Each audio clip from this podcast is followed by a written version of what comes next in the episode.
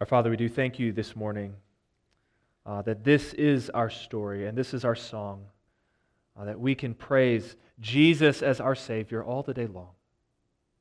Father, I pray that right now you would be with me, that you would help me to communicate your truth. I pray that you would be with us, that we would be receptive to hear your truth. Lord, we need your Spirit to be among us. We need your Spirit to give us illumination uh, to help us to understand the truth, to love the truth, and to embrace the truth, that we may be transformed by the power of your word. And so we pray this in Jesus' name. Amen. Have you ever thought about the difference between wisdom and knowledge? One person quipped, Knowledge is knowing that a tomato is a fruit. Wisdom is knowing better than to put tomatoes in your fruit salad. Uh, or, or perhaps uh, a story could make this point even better. Uh, there was a plane flight with only four people on board the pilot, a young Boy Scout, an elderly pastor, and a scholarly looking gentleman. Suddenly, the pilot announced on the intercom uh, that they were having engine trouble and they were going to crash. But he continued, he said, Well, there's good news, which is that we have parachutes, but the bad news is that we only have three. And then, explaining that he had to make a full report to the authorities, the pilot quickly put on a parachute and jumped. Well, the scholarly gentleman stood up next and explained that he had studied at Oxford, Harvard, Yale, and other such schools, and that he was one of the most intelligent persons in the world. He said that the world needed his wisdom and great learning. So he grabbed a parachute and jumped. Then the pastor considered his age and the fact that he'd lived a full life. So he told the boy that he should take the last parachute. The Boy Scout said, Don't worry, we'll both be okay. The most intelligent person in the world just put on my backpack before he jumped. and so, as stories like this humorously illustrate, there's a world of difference between knowing lots of information and actually being equipped for real life. And it's very possible to be intelligent, even impressively so, and yet lack true wisdom. Now, my purpose here is not to make a semantic argument about how we ought to use the word wisdom versus the word knowledge, because I don't think that the Bible consistently distinguishes those particular words, and that's really not the important point. But my point is that not everything that we call wisdom is the same. And I would suggest to you that true wisdom is not just knowing things, but knowing the things that really count and having skill to apply that knowledge to your life. As Proverbs chapter 9 verse 10 says, "The fear of the Lord is the beginning of wisdom, and the knowledge of the Holy One is understanding." You see, wisdom begins with knowing and fearing God because that's what really counts. And you or I could have all the highest degrees from Oxford, Harvard, and Yale, but just like this man who couldn't tell the difference between a parachute and a backpack, if we don't know our own Creator, then we don't know the one thing that really counts. And so as we turn this morning to 1 Corinthians chapter 2, uh, we're going to be focusing on this theme of wisdom. And we're going to see a certain kind of wisdom that Paul rejects. And we're going to see another kind of wisdom that Paul imparts. And then we're going to see the true source of spiritual wisdom. Now, remember uh, that this chapter 2 comes in the context of a whole discussion about the problem of disunity in Corinth. If you look back at chapter 1, verse 10, Paul says, I appeal to you, brothers, by the name of our Lord Jesus Christ, that all of you agree, and that there be no divisions among you, but that you be united in the same mind and the same judgment. For it has been reported to me by Chloe's people that there is quarreling among you, my brothers. What I mean is that each of you says, I follow Paul, or I follow Apollos, or I follow Cephas, or I follow Christ. Right, so there's quarreling and division in the church. It's over preference in preachers, and this seems to be rooted in the way that the Corinthians were enamored with wisdom and eloquence and rhetorical impressiveness. And they were thinking that the key to a successful ministry is to have a preacher who excelled in those things, and they wanted to align behind those preachers. They wanted to be identified with those kind of preachers. It was feeding their pride and leading to division. And Paul responds by this by saying, first of all, have you forgotten that the very message that we preach is utterly ridiculous in the eyes of the world? He says in chapter 1, verse 18, the message of the cross is foolishness to those who are perishing, but to us who are being saved, it's the power of God. And then, secondly, he says, Have you forgotten to look around at yourselves? Why would you think that wisdom and eloquence is the key to success in ministry when so few of you are wise according to worldly standards? when so few of you are mighty, so few of you are of noble birth. No, God has chosen the foolish things to put to shame the, th- the wise, the weak things to put to shame the strong, the things that are low and despised, and the things that are not, to bring to nothing the things that are. And now, as he continues, we get to chapter 2.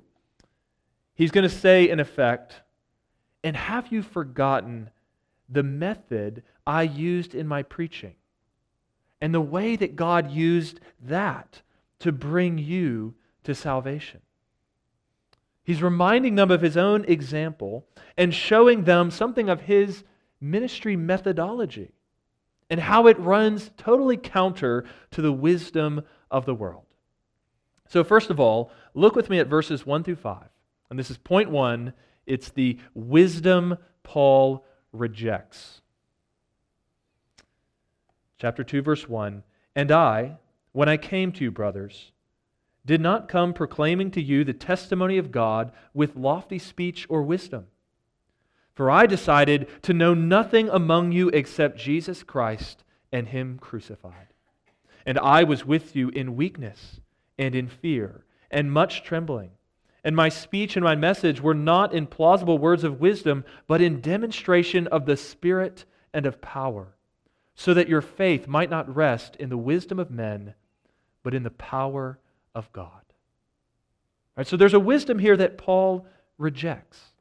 He says in verse 1 And I, when I came to you, brothers, did not come proclaiming to you the testimony of God with lofty speech or wisdom.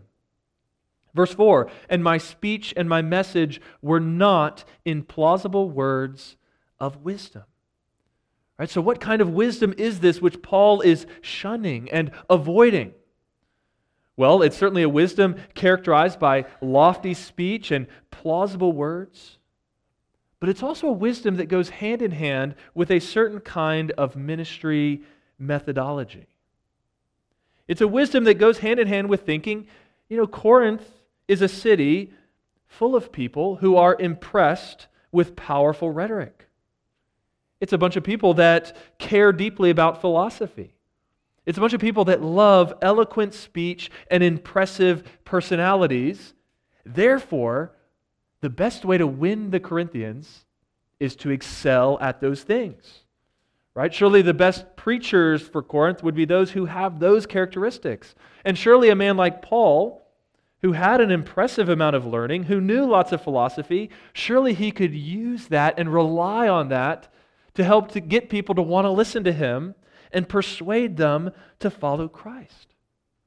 And of course, that line of thinking sounds reasonable, it seems logical, it seems plausible.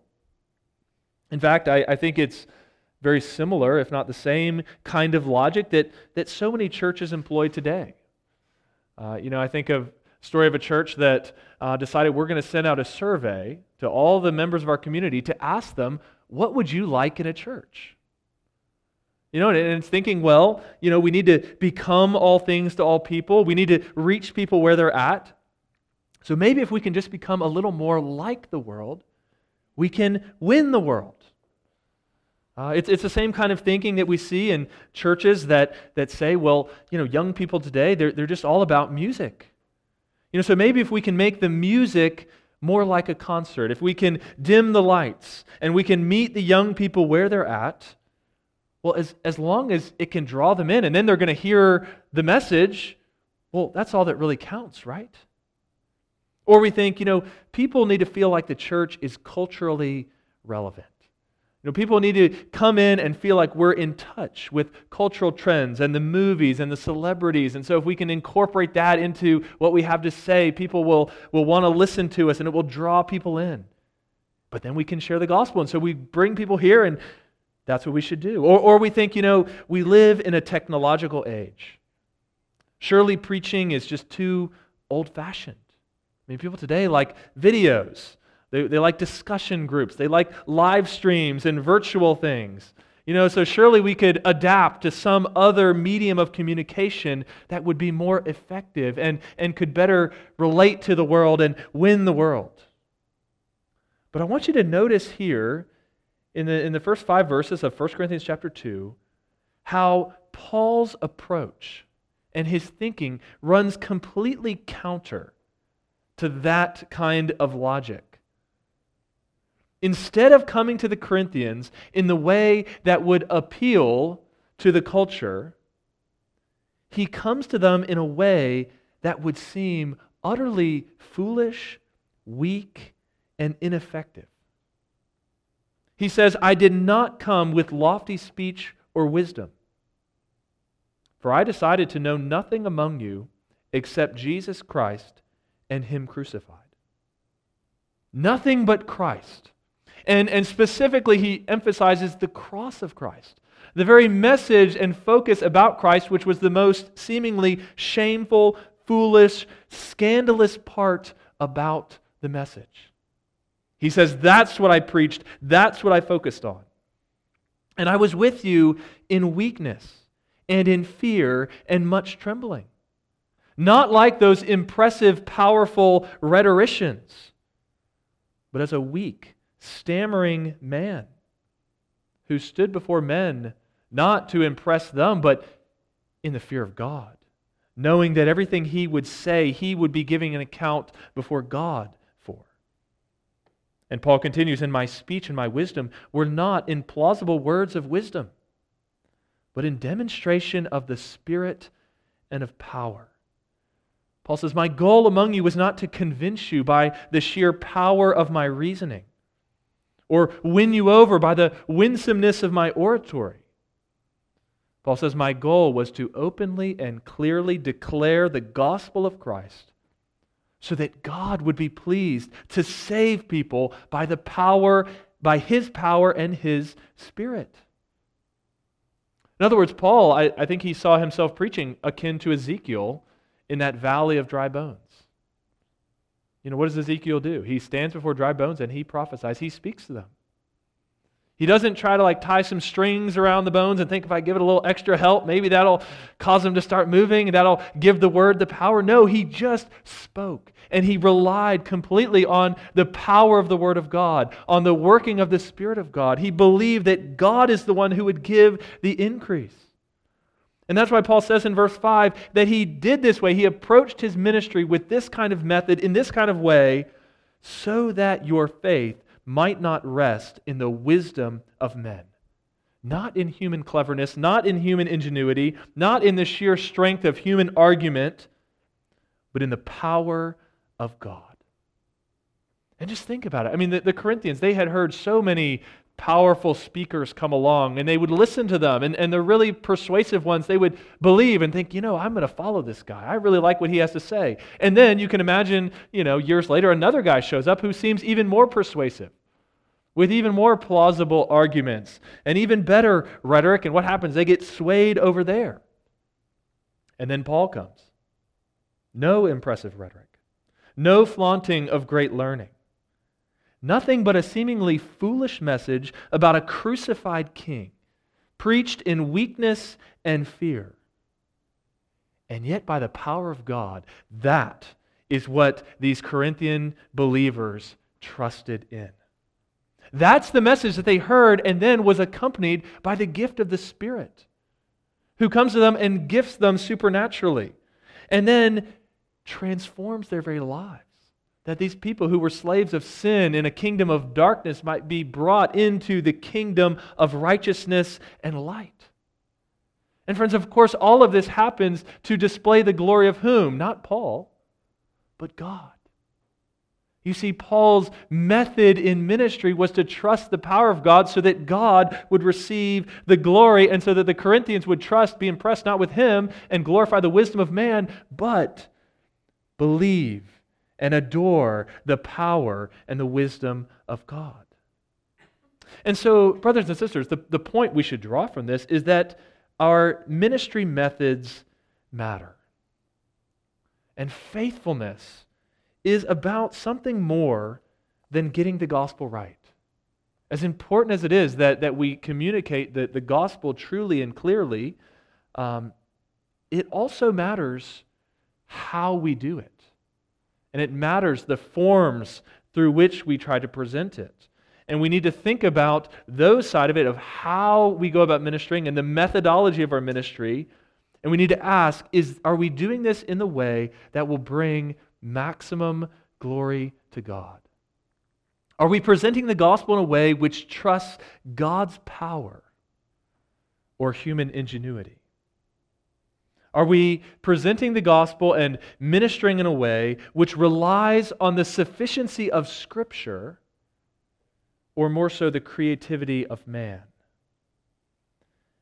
And if we really do that, relying on God and His Word, um, trusting just the power of the gospel itself, well, to do that is to reject the wisdom of this world. It's to reject the wisdom that so enamored the Corinthians. And it's to trust the fact that God, by His Spirit and through His Word, is mighty to save His people as we are simply faithful to humbly and lovingly proclaim Christ and Him crucified. Right? So that's the wisdom Paul rejects. Well, let's look, secondly, at the wisdom Paul embraces. I want you to look with me at verses 6 through 10. Paul writes, Yet among the mature, we do impart wisdom, although it is not a wisdom of this age or of the rulers of this age, who are doomed to pass away. But we impart a secret and hidden wisdom of God, which God decreed before the ages for our glory. None of the rulers of this age understood this, for if they had, they would not have crucified the Lord of glory. But, as it is written, what no eye has seen, nor ear heard, nor the heart of man imagined, what God has prepared for those who love him.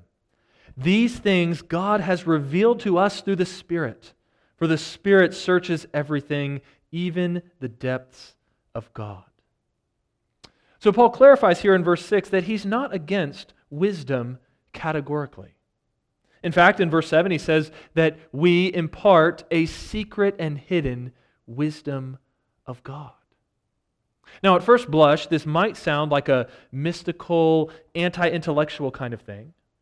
Uh, but actually, the contrast here isn't between an intellectual, worldly wisdom and a non intellectual, spiritual wisdom, but between a wisdom based in human ingenuity and figured out by man versus a wisdom that comes only by revelation from God. Paul says in verse 9, What no eye has seen, nor ear heard, nor the heart of man imagined, right? The, something that no man has figured out. What God has prepared for those who love him. These things God has revealed to us through the Spirit. Right? And so, what are the these things? Well, I think if you go back to verse 8, we get a clue where Paul says, None of the rulers of this age understood this, for if they had, they would not have crucified the Lord of glory. In other words, these, these amazing things that Paul is saying no eye has seen or ear heard, it's talking about the cross. It refers to that. In fact, it refers back to the very same testimony of God Paul mentions in chapter 2, verse 1. And then he summarizes in chapter 2, verse 2, when he says, For I decided to know nothing among you except Jesus Christ and Him crucified. That is the secret and hidden wisdom of God, decreed before the ages for our glory, and now revealed by the Spirit. Paul is talking about the wonder and the glory of Christ and the gospel, of Christ and Him crucified. And friends, that's not a mystical or anti intellectual message. It's not one that we come to believe by setting our brains aside. But it is a message that utterly defies our expectations. It's a message that transcends our ability to ever figure out on our own. I mean, who would have ever thought that that man hanging naked and in shame, being crucified on a cross, that that could be the Lord of glory himself?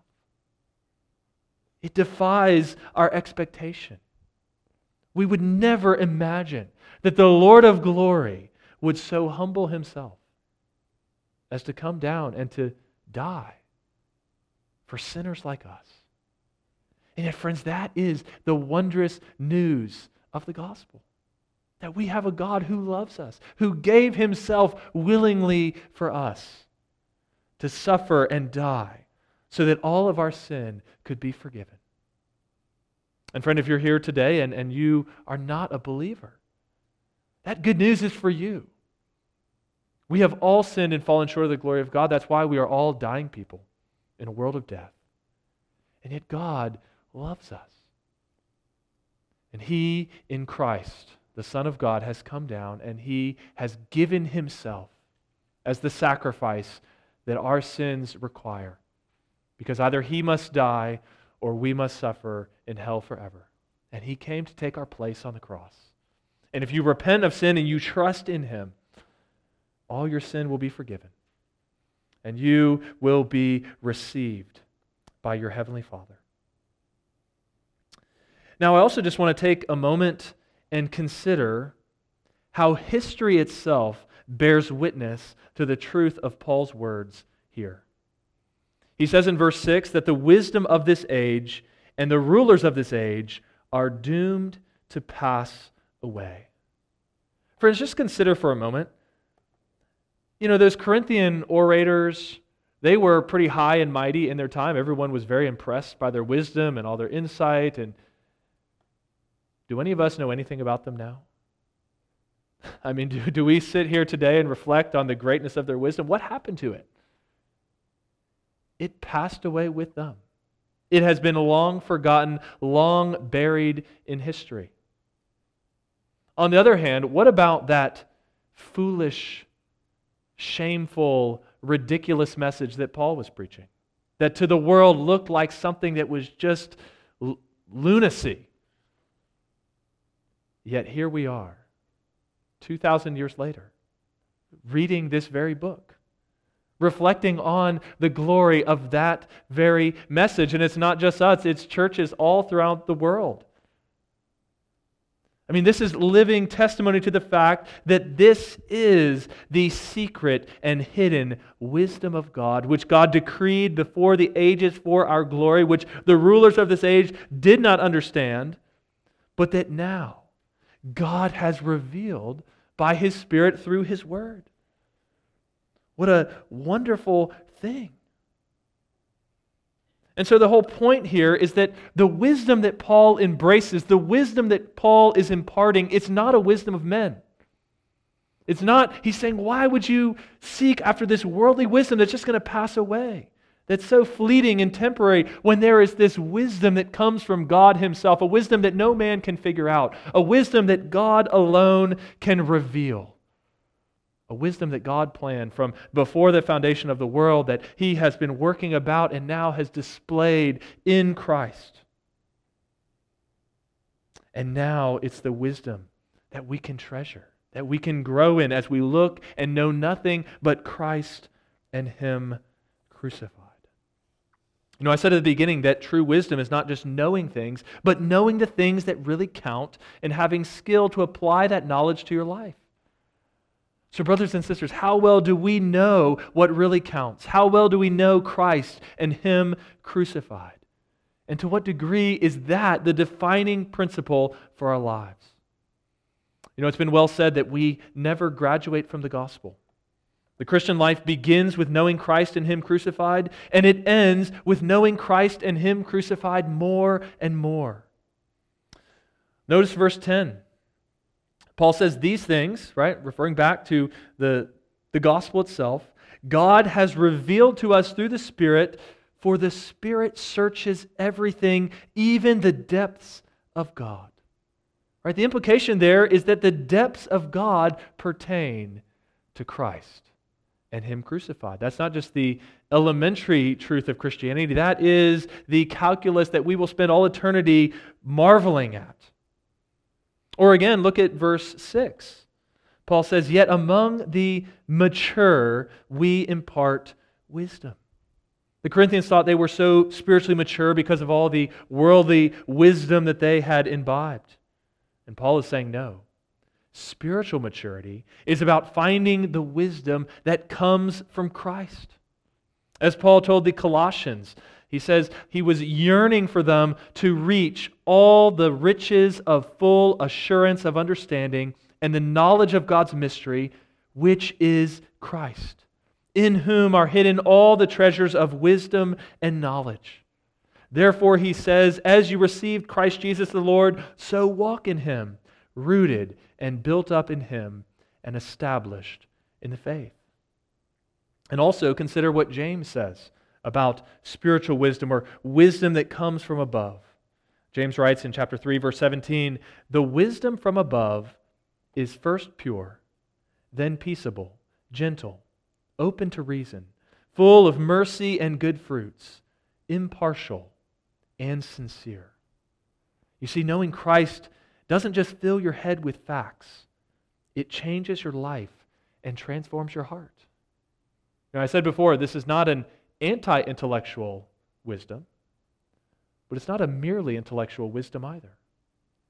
You see, when, the, when we come to know Christ, it's a wisdom that, that brings into alignment all of our faculties our mind, our heart, our will, the Spirit works in Christ to bring us, which is so divided because of sin, back to who we're created to be. So, with all of our being, we might know Christ and love Christ and serve Christ. And so, brothers and sisters, that's really what true wisdom is this wisdom from above, this wisdom of knowing Christ and Christ crucified and knowing Him in such a way that it radically transforms our life so that we think like Christ and we walk like Christ and we live for Christ. Well, that brings us to our third point, which is what is the source of spiritual wisdom? Right? We, we've seen this worldly wisdom that Paul rejects, we've seen the spiritual wisdom that Paul imparts. Well, how do we get it? Look with me again at verses 10 through 16. And yes, this overlaps by one verse with the point before. So verses 10 through 16. Paul says, These things God has revealed to us through the Spirit. For the Spirit searches everything, even the depths of God. For who knows a person's thoughts except the Spirit of that person which is in him? So also no one comprehends the thoughts of God except the Spirit of God. Now we have received not the Spirit of the world, but the Spirit who is from God, that we might understand the things freely given us by God. And we impart this in words not taught by human wisdom, but taught by the Spirit, interpreting spiritual truths to those who are spiritual. The natural person does not accept the things of the Spirit of God, for they are folly to him, and he is not able to understand them because they are spiritually discerned. The spiritual person judges all things, but is himself to be judged by no one. For who has understood the mind of the Lord so as to instruct him? But we have the mind of Christ. Now, as I said, we've, we've seen the worldly wisdom that Paul rejects, the spiritual wisdom that Paul imparts.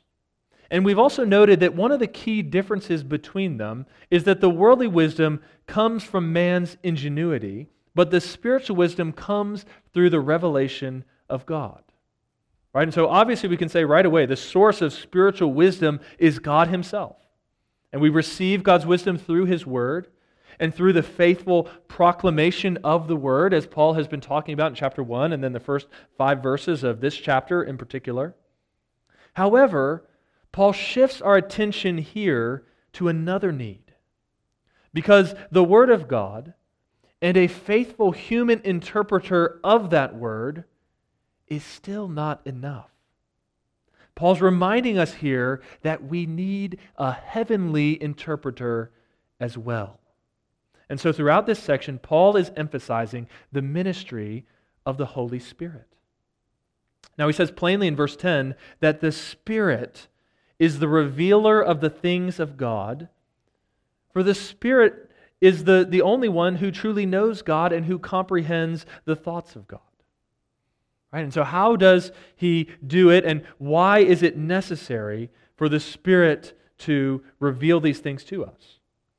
Well, notice, first of all, that Paul makes mention here of two different categories of people. There are those who are spiritual, which he mentions at the end of verse 13, and there are those who are natural, which he mentions at the beginning of verse 14. And the spiritual people are able to understand spiritual truths as they're being communicated to them by the Spirit of God. But then in verse 14, he says that the natural person does not accept the things of the Spirit of God, for they are folly to him, and he is not able to understand them because they are spiritually discerned.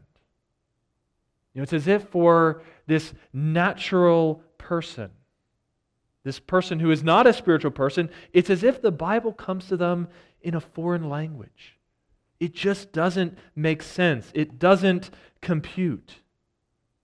And this is not because there's something defective about God's Word. It's not because the Bible is unclear. It's not because the Bible comes in some sort of secret hidden code. It's because there's a deficiency in us. It's because, as Jesus said, that which is born of the flesh is flesh, and that which is born of the Spirit is spirit. Unless you've been born again, you cannot see the kingdom of God. The natural person is the man who has not been born again. And therefore, the things of the Spirit, the spiritual truth of God's Word, it doesn't compute. It doesn't make sense. But then Jesus is saying there is this rebirth where the Spirit causes us to be changed, inwardly transformed, and then we become able to receive and understand the truth of God. In fact, probably many of us remember something of that experience in our own life. Perhaps you remember before you were a believer how you would come to church and you'd hear sermons, or maybe you'd pick up the Bible and you'd read it, and it just seemed like folly. It just didn't make sense. It didn't compute. It seemed unintelligible. It almost seemed like a foreign language.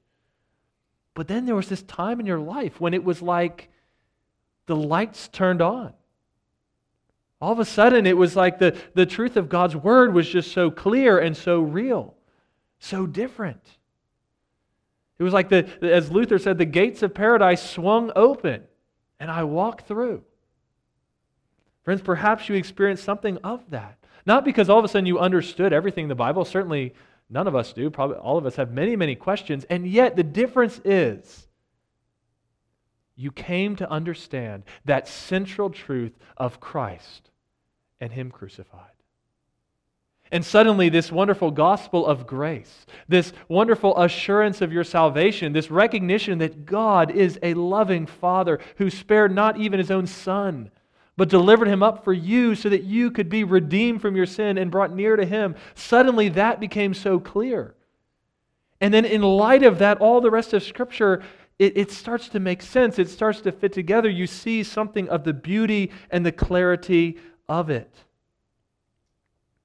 And so, Paul's point in this section is that in order to receive this spiritual wisdom, we have to have that experience. We have to be born again.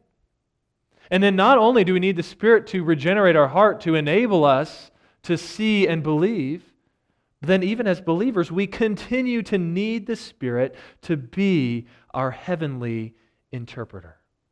We continue to need Him to help us see. We need the Word taught and proclaimed, but we need that heavenly interpreter to help us to understand it. And I just want to meditate briefly on two applications of this. First, what this means for us is that every bit of spiritual wisdom you have is a gift of God. If you trust in Christ, it's not because you were smarter or wiser than the next person. It's because by the very grace of God, the Spirit of God gave you eyes to see.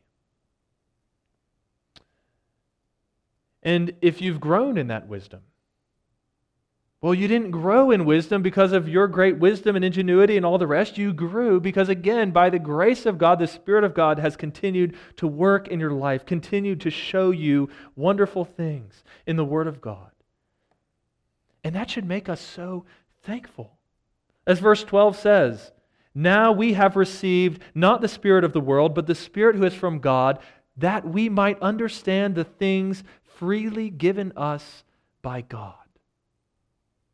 The Spirit who helps us to see all of salvation, all of this is a gift of God's grace, just to overwhelm us with God's goodness that we may be grateful, thankful people. And what this also should cause us to reflect on is that all of the spiritual wisdom that we will ever gain in the future will also only come by the grace of God. And so, therefore, when we pick up our Bibles to read, we should pray like the psalmist in Psalm 119, verse 18 Open my eyes, O Lord, that I may behold wondrous things out of your law. We should pray like Paul did for the Ephesians in chapter 1, where he says, he prays for them that the God of our Lord Jesus Christ, the Father of glory, may give you the spirit of wisdom and of revelation in the knowledge of him, and that the eyes of your hearts may be enlightened. Let us continue to pray that the Spirit would illuminate God's Word to help us to understand it and receive it. And also, consider that if we understand that our salvation is entirely owing to the grace of God through the ministry of the Spirit, then, as Paul was talking about at the beginning of the chapter, why should we rely on worldly methods or worldly wisdom to try to save others? Like, why should we think that human ingenuity would be the key to effectiveness in ministry? As Paul says in verse 13, let us impart the truth of the gospel in words not taught by human wisdom, but taught by the Spirit, interpreting spiritual truths to those who are spiritual. Right? Don't think that you can make this spiritual truth of the gospel make sense to the natural man. Only the Spirit can do that. We simply must be faithful to share the truth. I think John Calvin explained this verse well when he said it when he said this. The words taught by the Spirit are such as are adapted to a pure and simple style, corresponding to the dignity of the Spirit rather than to an empty ostentation. For in order that eloquence may not be wanting, we must always take care that the wisdom of God be not polluted with any borrowed and profane luster. Paul's manner of teaching was of such a kind that the power of the Spirit shone forth in it, single and unattired, without any foreign aid. So, in other words, he's saying, don't try to decorate the spiritual truth of the gospel with worldly luster. Rely on the power of the Spirit instead. And, friends, what an encouragement this should be to us to share the gospel. Because I'm guessing that for most of us, the temptation is not so much to try to decorate the gospel with whatever impressiveness we can add, but rather to feel ashamed of sharing the gospel because we think, I'm so unimpressive. Why would the world listen to me? I, I, I can't win the world. I, I don't have anything eloquent to say. And Paul's whole point here is that doesn't matter at all. In fact, if anything, might not God be more pleased to use the weakest of instruments, the most stammering tongue like Moses, to be the vessel that he would use to bring people to himself, just to show that the power isn't of us, but it is of him? So, friends, let this be a great encouragement to us to share the gospel to shun a worldly wisdom that relies on the ingenuity of man, and instead to embrace the spiritual wisdom that focuses on Christ and Him crucified, knowing that that is revealed by the Spirit of God. And as we do that, notice the fruit mentioned, this last thing in verses 15 and 16. Paul says, The spiritual person judges all things, but is himself to be judged by no one. For who has understood the mind of the Lord so as to instruct him? But we have the mind of Christ. Now, I think it's sort of hidden here, but, but there's fruit mentioned, and it's the fruit of assurance and unity. Paul says that the spiritual person judges all things, but is himself judged by no one. Now, he doesn't mean this in the sense of if you're a spiritual person, you become a know it all or you kind of attain this position where you are just above ever being rebuked by anyone. What he's getting at here is really the wonderful assurance that comes from knowing what God has said in his word is absolutely sure and reliable and true. It's the kind of assurance we have when the Spirit Himself illuminates Christ and Him crucified and the clarity with which God's Word proclaims the truth of God. I think a way to illustrate this would be think of Stephen uh, in the book of Acts and how his opponents could not withstand the wisdom and the spirit with which he was speaking. And even then, as he was judged and persecuted by men, he could gaze up into heaven and know that he was accepted before God. And, friends, that's the sort of assurance that comes hand in hand with real spiritual wisdom, with really knowing Christ and Him crucified. Not being arrogant about all the things we think we know that we really don't know, but knowing the one thing that really counts and knowing that we have assurance in His name. And then, secondly, notice the unity Remember that this whole passage is in the context of Paul addressing the disunity in Corinth. We've seen how worldly wisdom only fuels pride and division, but spiritual wisdom, as we see in verse 16, produces in us the mind of Christ. The mind of the one who, though he was in the very form of God, did not count equality with God a thing to be grasped, but emptied himself who came to us in, in the form and likeness of men, and then humbled himself to the point of death, even death on a cross. It's a mind which learns to count others more important than ourselves. A mind which learns to do all things supremely for the glory of God, for the display of His power, and in reliance on His Spirit. And brothers and sisters, if we grow in spiritual wisdom that we have, that we would share the mind of Christ, then our churches will be united churches. We'll be a united people. We'll be a humble people, a loving people, united together in Christ. And so, in light of this, may we seek the true spiritual wisdom of Christ and Him crucified, knowing that that's the thing that really counts, and knowing Him in such a way that He might radically transform our life into His likeness. Amen. Let's pray.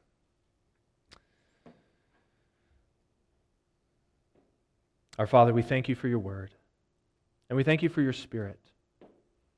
We thank you that by your Spirit, you've helped us to see the glory and the wonder of Christ and Him crucified, and we pray that you would help us to see more and more of His glory and wonder in the days and months and years to come. We pray that you would give us wisdom, that we would learn how to minister in a way that does not glorify our ingenuity or creativity, but glorifies you and relies on your power. God, we pray that you would guide us. In Jesus' name, amen.